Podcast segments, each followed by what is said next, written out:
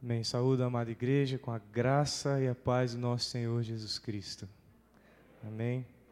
É, tenho descoberto coisas boas a respeito de ser pastor, de ser um pregador da palavra. E Deus nos concede um aprendizado antecipado do que nós estamos ensinando. Eu quero me expor diante dos irmãos dizendo que muitas coisas que nós subimos para falar a respeito no púlpito nem sempre são coisas que são totalmente do nosso domínio, mas no preparo para trazer para os irmãos, no zelo de buscar conhecimento, nós aprendemos coisas muito profundas. E eu sou muito grato a Deus por essa oportunidade e por ter aprendido coisas tão maravilhosas a respeito de algo de tanta importância para a nossa vida cristã, que é o jejum. Então, quero que os irmãos saibam que estou aqui diante dos irmãos, consciente de toda a responsabilidade que eu tenho de falar a respeito de algo tão importante para a nossa vida espiritual, para o nosso relacionamento com o Senhor. Trazer uma palavra hoje a respeito do jejum cristão, as marcas do jejum que Jesus nos ensinou. Começar fazendo uma citação de um grande homem de Deus chamado John Wesley, um dos avivalistas da história da igreja, que diz: O homem que nunca jejua não está em situação diferente com relação à sua jornada para o céu do homem que nunca ora.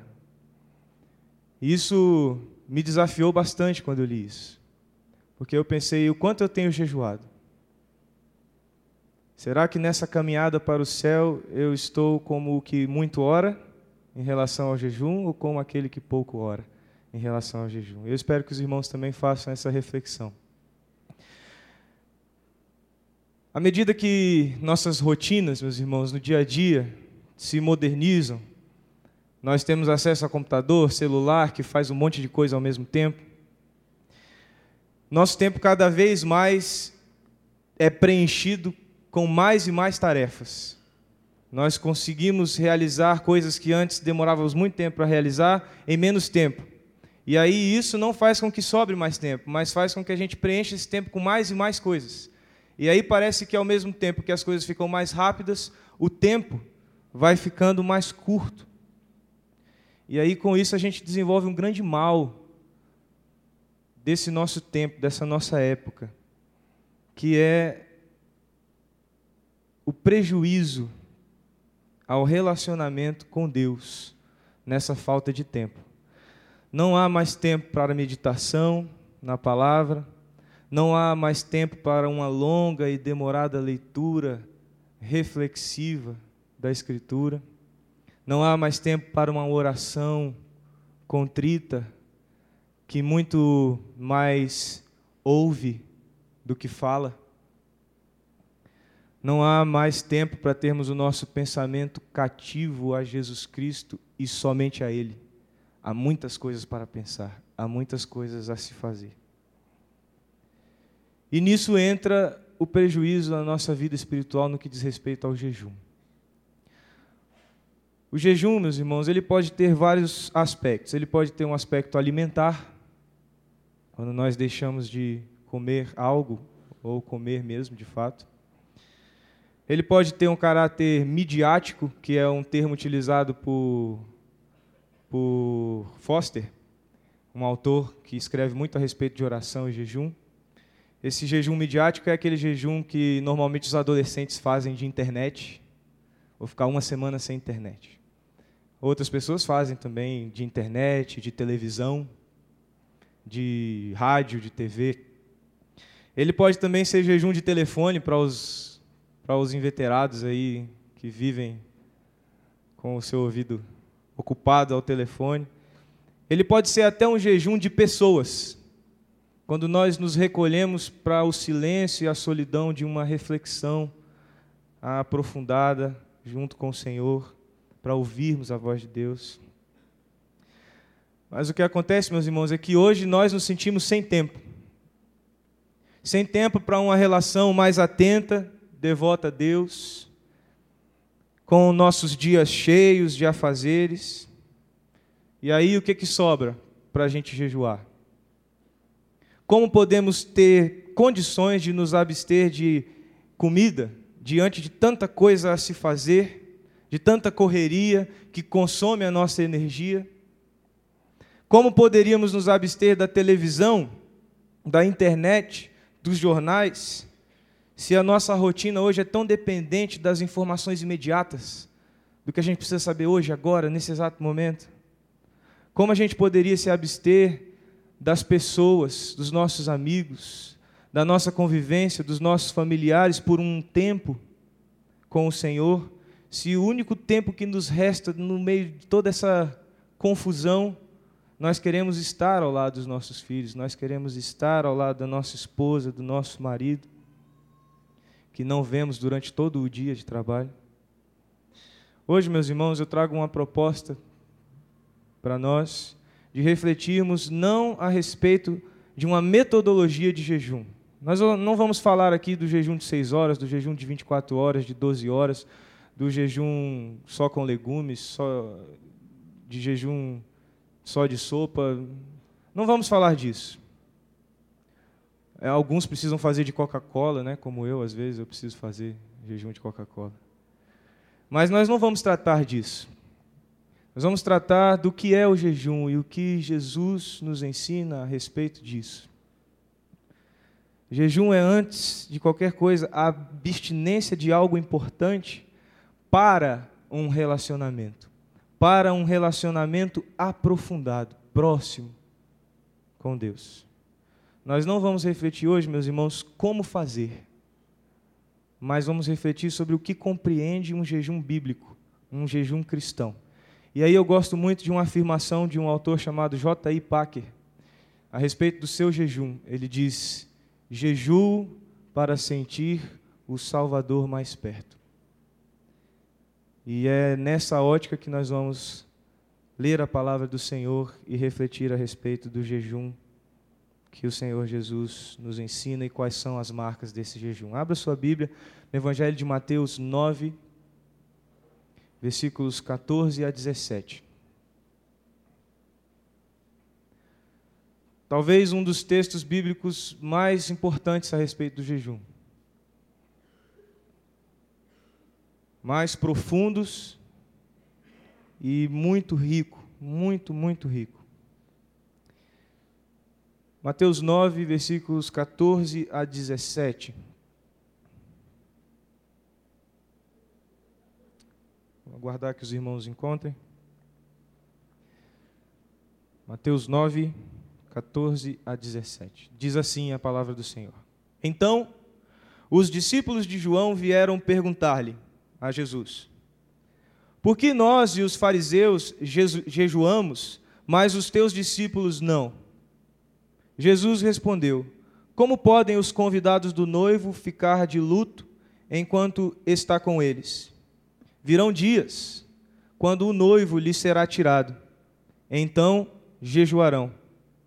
Ninguém põe remendo de pano novo em roupa velha, pois o remendo forçará a roupa, tornando pior o rasgo. Nem se põe vinho novo em vasilha de couro velha, algumas versões trazem odre. Se o fizer, a vasilha arrebentará, o vinho se derramará e a vasilha se estragará.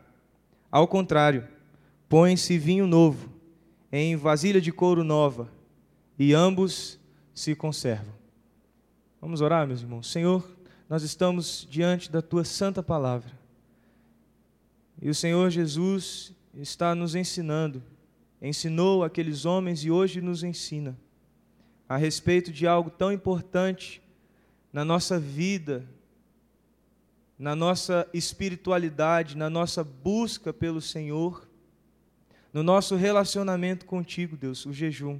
Eu te peço, Deus, que muito mais do que um convite a um ritual, do que um convite a uma prática vazia de sentido, que sejamos conduzidos pelo Teu Espírito, Deus, a um jejum com propósito, Deus, a um jejum que faça sentido diante da Tua palavra que faça sentido aquilo que o teu Espírito vem realizar como obra tua dentro de nós, Deus. Eu te peço isso, Deus, confiado na tua misericórdia, na tua graça, em Cristo Jesus. Amém. Os discípulos de João, meus irmãos, interrogam a Jesus a respeito de uma prática, o jejum. Essa prática era muito comum naquele tempo, principalmente entre os judeus. Jejum não é um, uma prática é, exclusiva dos judeus ou dos cristãos, mas muitas outras religiões têm a prática do jejum. E jejum era uma coisa comum entre os judeus. Era, do ponto de vista do judeu, era uma prática até que tinha uma certa centralidade para que o judeu desenvolvesse a sua espiritualidade, o seu relacionamento com o seu Deus. Esse jejum representava para os judeus luto. Representava o luto do povo de Israel que sofria aguardando a chegada do Messias, que os libertaria do sofrimento, do domínio sobre outros povos. Eles aguardavam este Messias, eles aguardavam esta libertação para que então se inaugurasse um novo reino. Mas esse reino era político, esse reino era terreno. Os judeus jejuavam entristecidos e pranteavam, e em atitude de luto eles aguardavam aqueles, aquele que os libertaria do sofrimento. Este texto, meus irmãos, nos revela três grupos diferentes que entendiam o jejum de formas diferentes. Temos os fariseus, que praticavam o jejum muito mais pelo ritual, uma observância fria da lei de Deus não havia uma reflexão, não havia nem muitas vezes esse sentimento aprofundado de luto e de tristeza por não terem o Messias. Era apenas o cumprimento de uma prática, uma, um protocolo, um ritual. Temos também os discípulos de João, que também eram judeus e observavam a prática do jejum, mas estes há indícios de que conservavam essa prática realmente porque aguardavam esse Messias com ansiedade, com muita tristeza, muita angústia. Eles aguardavam a chegada do libertador anunciado pelo seu próprio mestre profeta, João Batista. Nós temos também os discípulos de Jesus, que também eram judeus, mas que não mais jejuavam durante aqueles dias.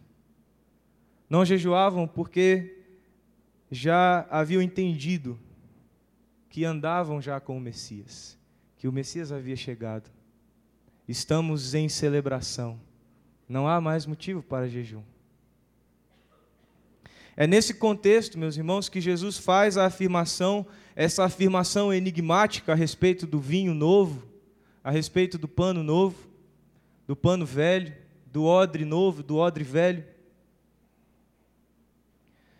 E nessa afirmação de Jesus, que tem centralidade nesse texto, uma palavra se destaca, uma palavra é fundamental, eu quero que você tenha muita atenção nisso. É o adjetivo novo. Há neste texto duas palavras gregas que são traduzidas com a mesma expressão novo. Uma palavra é a palavra neon, Neon quer dizer novo é, em tempo, novo porque acaba de surgir. É novo de pouco tempo de existência. E essa palavra ela é aplicada a pano novo, a vinho novo, no texto. A outra palavra é kainus, que significa novo, como aquilo que já existia, mas é renovado, como aquilo que já existia, mas é restaurado e ganha um novo sentido, ganha um, uma nova qualidade, ganha uma nova apresentação, uma nova revelação. Esta palavra é aplicada a odre, odre novo, no final do texto que nós lemos, o versículo 17. O pano novo, meus irmãos, é a nova realidade messiânica da vinda de Jesus. O pano velho é a tradição judaica da tristeza, da ausência do Messias, a tristeza de um povo sem liberdade, sem seu libertador. O vinho novo, assim como o pano novo, é o Evangelho, a salvação pela graça plenamente revelada em Jesus Cristo, o perdão dos pecados, a morte da morte, o fim do luto. O odre novo é o entendimento, meus irmãos, de que o que Jesus inaugura não está fora da lei e dos profetas. Não é um ensino que não existia e passa a existir, mas a renovação, a restauração da essência da aliança de Deus para com o seu povo. Jesus está anunciando uma revelação nova, restaurada, redimida. O vinho novo, no odre novo, é a representação do cálice da nova aliança em Cristo. Se os homens entenderem que o Evangelho é a suprema revelação do que ainda era sombra aos olhos dos profetas e homens de Deus do passado, então poderão provar. E eu peço a Deus que você prove. E eu pedi a Deus que eu prove o vinho novo, o melhor vinho, o vinho que o próprio noivo nos trouxe. Amém? Versículo 17, meus irmãos, nos diz: Jesus respondendo a pergunta feita a ele, no versículo 14. E nós vamos então refletir sobre esse texto de trás para frente, do 17 indo para os anteriores. E Jesus diz assim: Nem se põe vinho novo em vasilha de couro velha, se o fizer, a vasilha rebentará, o vinho se derramará e a vasilha se estragará. Ao contrário, põe-se vinho novo em vasilha de couro nova, e ambos se conservam. Jejuar é compreender a nova aliança.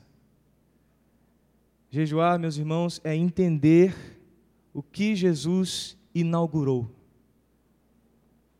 Os discípulos de João, judeus atípicos, atípicos por, por conta da sua vida de ascetismo, vida desprovida de confortos, de regalias, de luxos. Atípicos porque tinham uma postura profética, seguindo o seu mestre. Esses discípulos não haviam entendido ainda que estavam diante do Messias esperado por eles, anunciado por João. Até mesmo o próprio João não estava certo ainda de que Jesus era o Messias esperado. E nós podemos ver isso no capítulo 11 do Evangelho de Mateus, em que ele envia pessoas para perguntarem se Jesus é realmente aquele por quem eles estavam esperando. Por não entenderem que estavam diante do Salvador, não compreendiam porque os discípulos do Senhor não praticavam jejum, se também eram judeus como eles.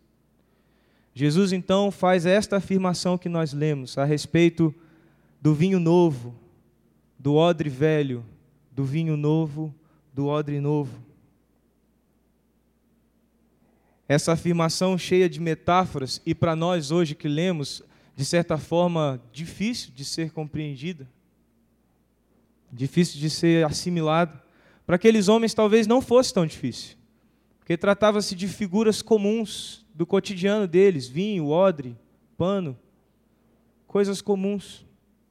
O que Jesus quer ensinar aqueles homens, meus irmãos, e hoje ensina a nós, por Sua palavra, é que se não compreendermos, meus irmãos, se eu e você não compreendermos que o jejum não é mais motivado pelo luto, e sim pela celebração de uma nova aliança, de uma aliança restaurada por Jesus, por Ele mesmo, o jejum então perde o seu sentido. Se jejuamos na tristeza daquele que não tem esperança, se jejuamos no flagelo daquele que não vê libertação, o nosso jejum então perde o sentido.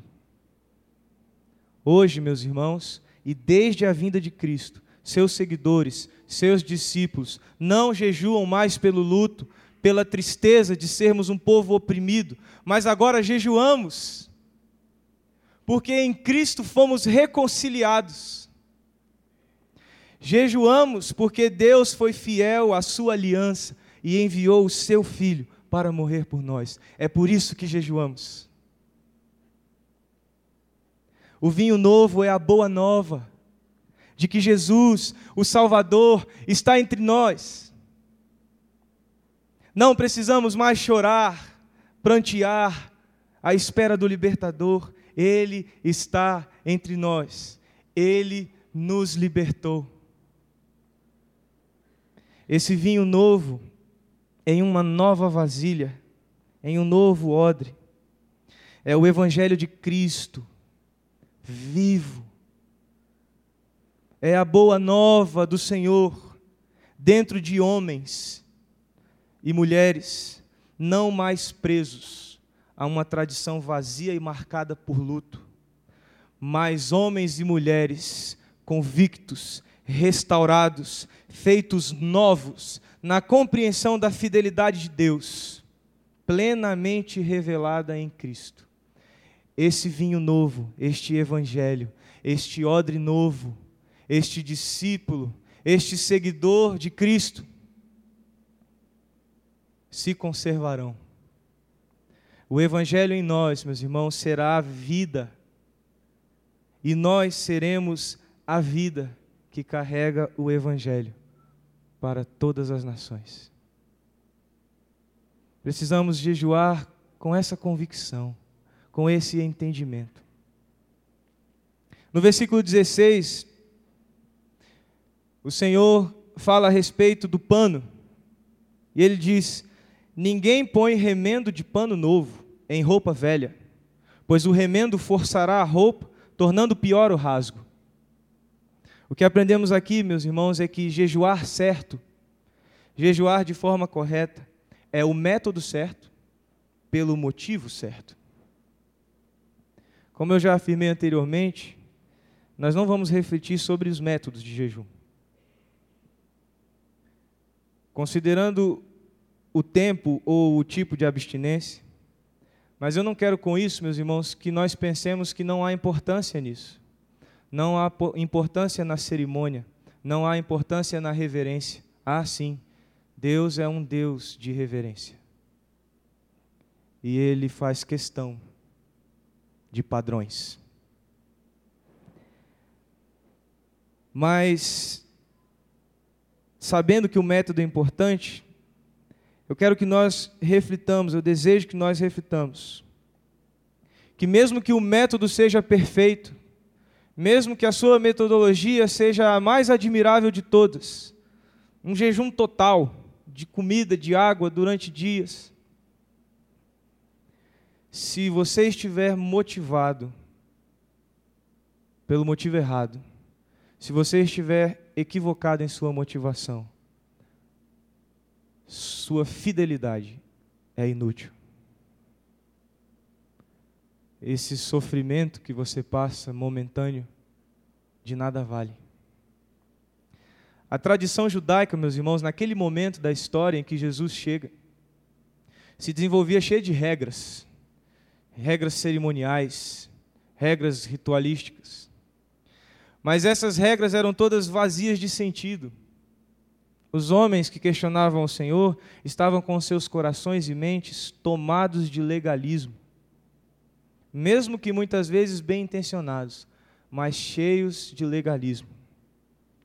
Provavelmente, tanto os discípulos de João, como e, e principalmente os fariseus, mantinham a prática do jejum como um troféu, como um emblema de sua espiritualidade singular.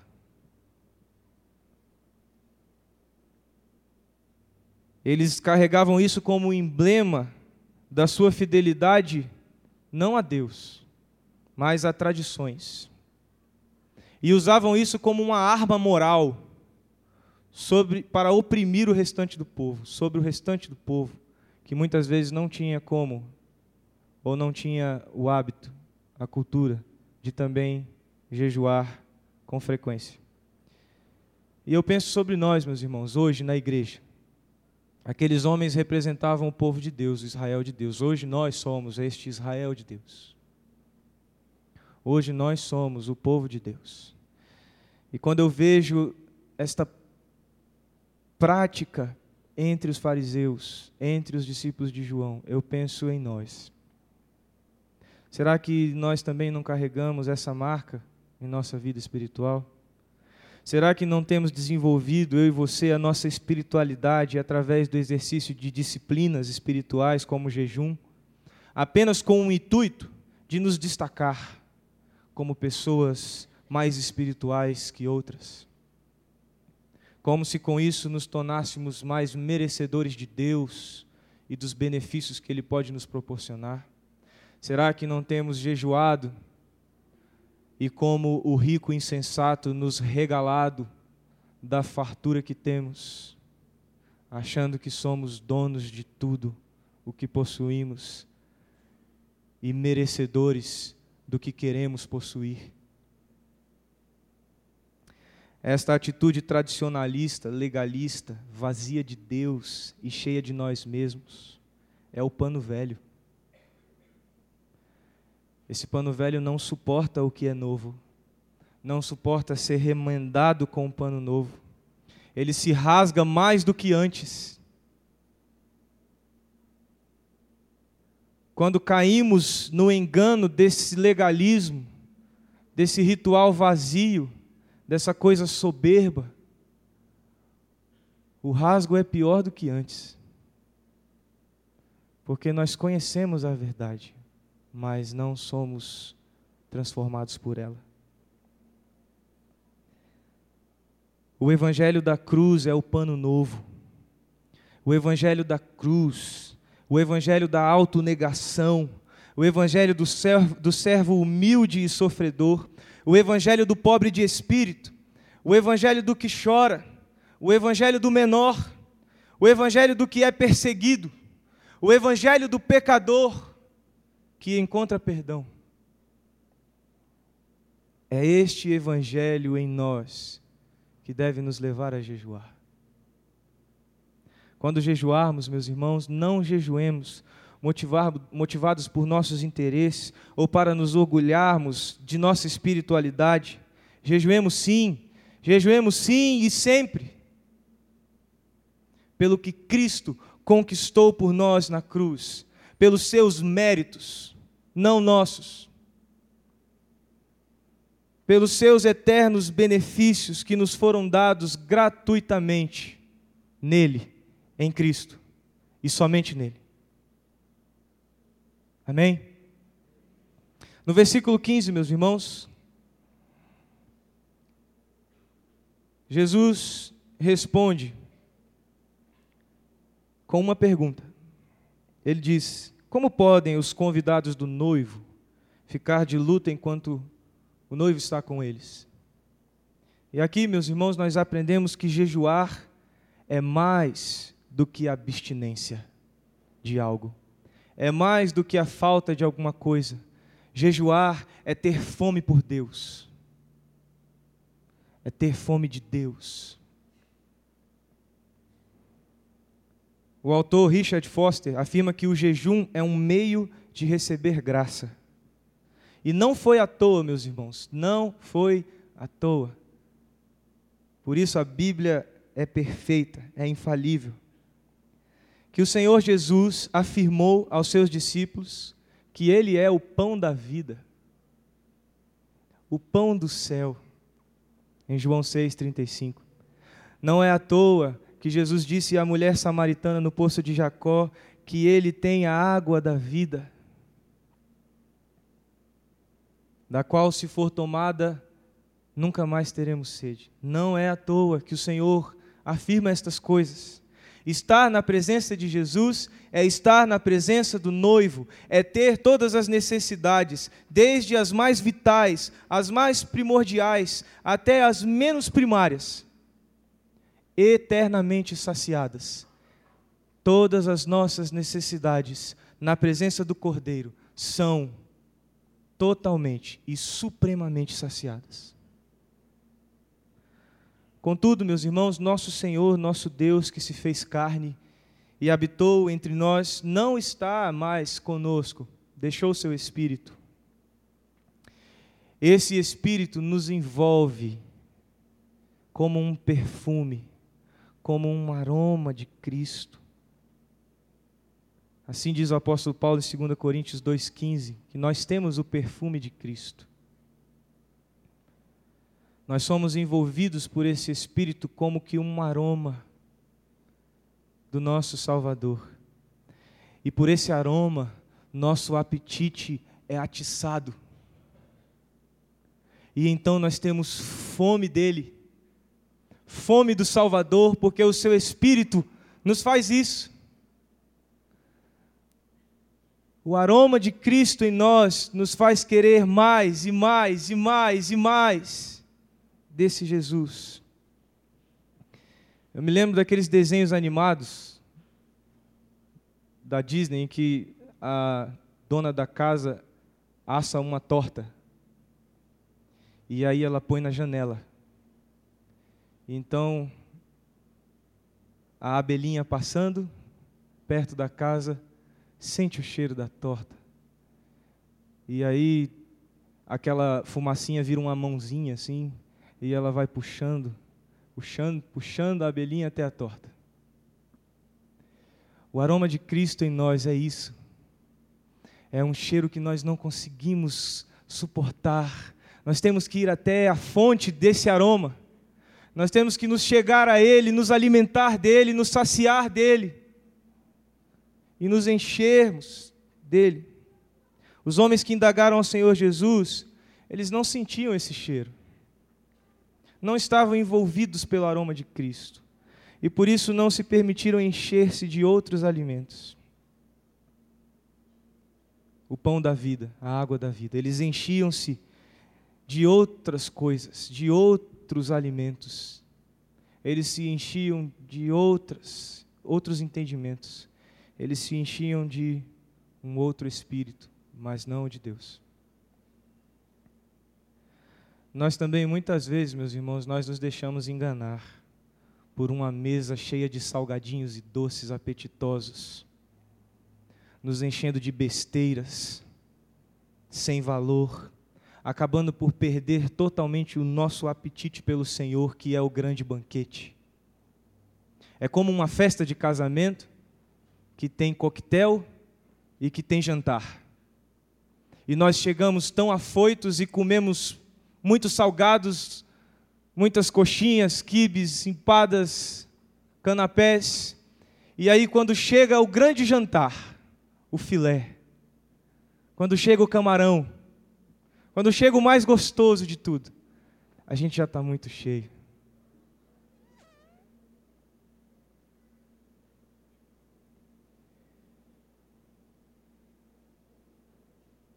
Aqueles homens, meus irmãos, não se deixavam enganar por coisas óbvias, por coisas explicitamente contrárias à vontade de Deus, mas eles eram enganados por coisas comuns do seu cotidiano, por práticas que eles faziam há anos.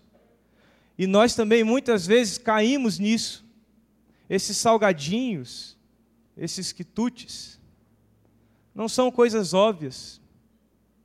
Muitas vezes é o nosso anseio por um bom emprego,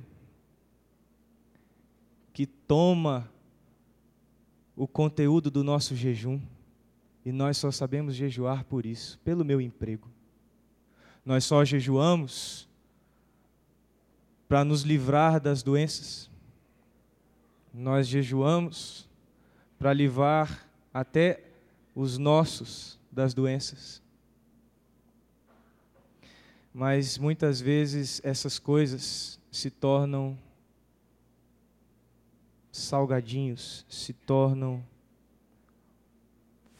coisas que nos alimentam, saciam nossa fome, mas que não têm valor diante do valor que tem o nosso Senhor. Não estou dizendo com isso que não devemos jejuar em favor do próximo, em favor do que nós amamos. Mas quando isso se torna o motivo do jejum, até esse jejum torna-se inútil. Porque não jejuamos sentindo fome por Deus. Jejuar é sentir fome, é sentir falta. Essa fome, essa falta das coisas das quais nós nos distanciamos por um período de tempo, representa a fome e a falta que a nossa alma sente do Salvador, da Sua presença conosco. Corremos um grave perigo, meus irmãos, quando deixamos que as coisas corriqueiras de pouco valor substituam o lugar de Jesus em nossa dieta espiritual.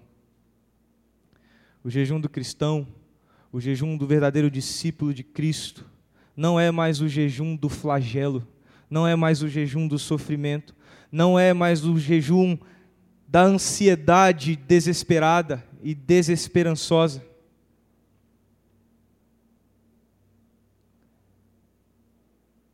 O nosso jejum é do anseio que já foi atendido e que na glória será plenamente atendido.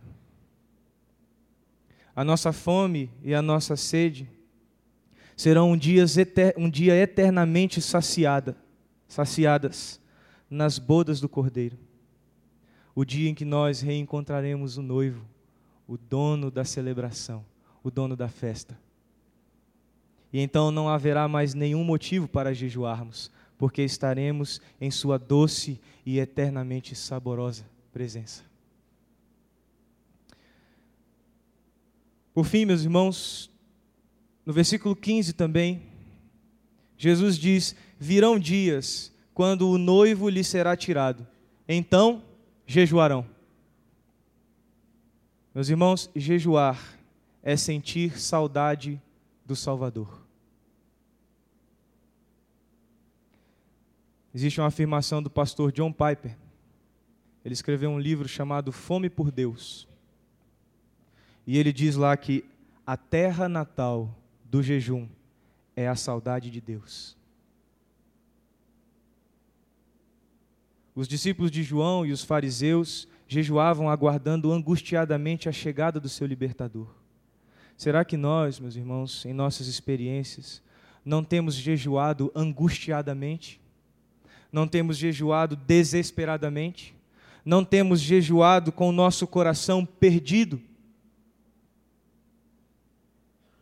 Nós, os discípulos de Jesus, não jejuamos angustiadamente, mas esperançosamente. Nós não jejuamos mais desesperadamente, mas jejuamos confiadamente. Não jejuamos perdidamente, mas jejuamos por termos sido encontrados e resgatados pelo Senhor da glória. Todos nós somos como o filho perdido que volta à casa do seu pai e não tem mais fome, porque seu pai lhe prepara um banquete. Quando jejuamos, estamos num banquete. O noivo não está entre nós, mas já esteve e essa lembrança é a glória de Deus compartilhada conosco. Assim diz o apóstolo Paulo, esperança da glória. Ele não está entre nós porque ressuscitou.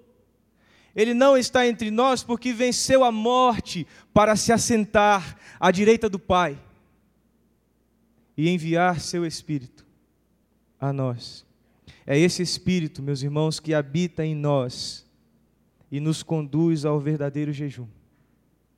É esse espírito que leva-nos a um jejum que representa a saudade que temos dos pés do Salvador que pisaram este chão, da saudade que temos das mãos do Salvador que tocaram os doentes, das saudades que temos dos olhos do Salvador que contemplaram o pecador com amor, da saudade que temos da voz do Salvador que ecoou sobre a terra, anunciando o perdão e a vida eterna. Jejuamos com lágrimas, mas não lágrimas mais de tristeza e de luto, lágrimas de alegria e esperança jejuamos com um nó em nossas gargantas, pela saudade que guardamos dentro de nós, em nossas almas, saudade daquele que veio e que virá nos buscar. Ao orar, jejuar e meditar, meus irmãos, para trazer esta palavra hoje, nesta manhã, eu percebi o quanto eu estava distante de entender por que jejuar. Eu percebi que as minhas orações, os meus jejuns, tornaram-se moeda, barganha, para conquistar algo de Deus, para tomar das mãos do dono de todas as coisas aquilo que enganosamente achava ser direito meu. Eu senti um pesar no meu peito porque eu não jejuava por saudade do meu Salvador. Eu não jejuava para senti-lo mais perto. Não jejuava entendendo que o evangelho que ele trouxe é a nova aliança, é a fidelidade de Deus plenamente revelada. Eu não jejuava entendendo que o jejum deveria representar a minha fome por Deus e não pelos benefícios que eu desejo alcançar. Eu não sei, meus irmãos, se vocês também se veem assim como eu. Mas minha oração nesta hora é que passemos a contemplar o jejum em nossa caminhada rumo ao céu como fonte valorosa de um relacionamento com Deus, de tê-lo ao nosso lado. Meu pedido, Senhor, meu pedido ao Senhor pelos irmãos é que nós, todos nós, sejamos odres novos, conservados e conservando o vinho novo que o, no, que o noivo trouxe a nós. Que sejamos odres novos, conservados e conservando o vinho novo, até que o noivo volte e a eterna celebração tenha seu início triunfal. Amém, meus irmãos? Que Deus abençoe nossas vidas, que Deus abençoe nosso jejum, nossa saudade de Deus, nossa saudade do Salvador. Amém.